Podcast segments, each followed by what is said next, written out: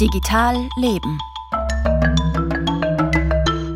Mit ein paar wenigen Klicks kann man über Plattformen wie Betreut.at oder Haushaltshilfe24.at Putzkräfte für die eigene Wohnung buchen. Klingt praktisch, ist es für die Kundinnen und Kunden auch. Via Plattform kann man sich die billigste Reinigungskraft oder jene mit den besten Bewertungen aussuchen. Der Nachteil solcher Plattformen, sie führen oft zu einem Machtgefälle zwischen Auftraggebern und Auftragnehmern, also den Putzkräften. Eine Frau, die seit vielen Jahren als Reinigungskraft tätig ist, hat Julia Gindel von ihren problematischen Arbeitsbedingungen erzählt. Started, like Anfangs haben sich Kunden gewehrt, ihr mehr als 8 Euro pro Stunde zu zahlen, erzählt uns Kamja. Wir haben ihren Namen geändert.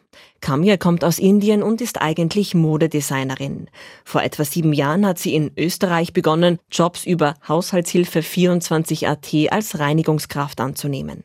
Mittlerweile verdient sie 15 Euro pro Stunde, wenn sie die Wohnungen von Ärzten, Anwälten oder Dozenten putzt. Und sie hat einige nette Familien als Stammkunden gefunden, erzählt sie. Davor hat Kamia mehrmals pro Woche bei einem älteren Herrn geputzt.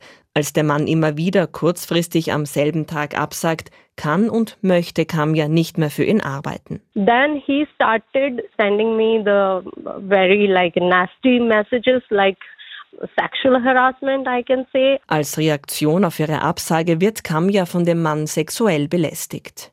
Viele Frauen, die als Putzkräfte tätig sind, berichten, dass sie von Kunden belästigt werden. Einige haben ihre Erfahrungen im Rahmen einer Studie des IHS der Soziologin Laura Wiesberg erzählt. Nahezu alle Reinigungskräfte haben uns erzählt, dass sie gefragt worden sind, ob sie nackt putzen können oder in Unterwäsche oder ob sie zum Beispiel in sehr kurzen Hosen kommen können, ob sie die Klienten massieren können, äh, ob sie mit ihnen auf ein Date gehen wollen, ob sie mit ihnen Sex haben können, ob sie einziehen wollen zum Beispiel auch. Die Frauen haben Laura Wiesberg auch berichtet, dass sie sich für den ersten Besuch bei Kunden eine Art Notfallplan zurechtlegen. Bedeutet zum Beispiel, dass sie die Adressen von neuen Klienten ähm, ihren Partner oder anderen vertrauten Personen vorab geben, dass sie eigene Fragen entwickelt haben, die sie am Anfang stellen, dass sie so tun, als hätten sie einen Termin vergessen, wenn sie sehen, dass der Klient ähm, Unwohlsein hervorruft etc.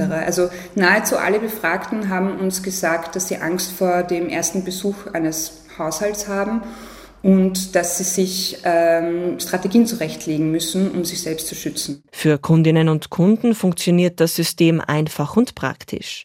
Zahlt man bei Betreut.at zum Beispiel den Premium-Mitgliedsbeitrag für 35 Euro, hat man nach ein paar Klicks Zugriff auf etliche Profile.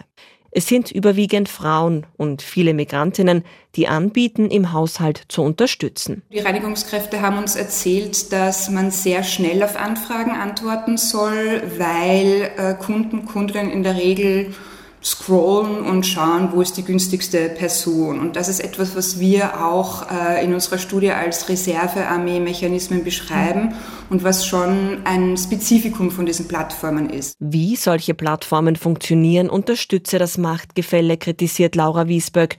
Kunden können Reinigungskräfte bewerten. Für die Reinigungskräfte hingegen gibt es keine Möglichkeit zum Austausch und viele Frauen würden gerne vor bestimmten Kunden warnen. Und auch bei kurzfristigen Absagen gelten nicht dieselben Regeln.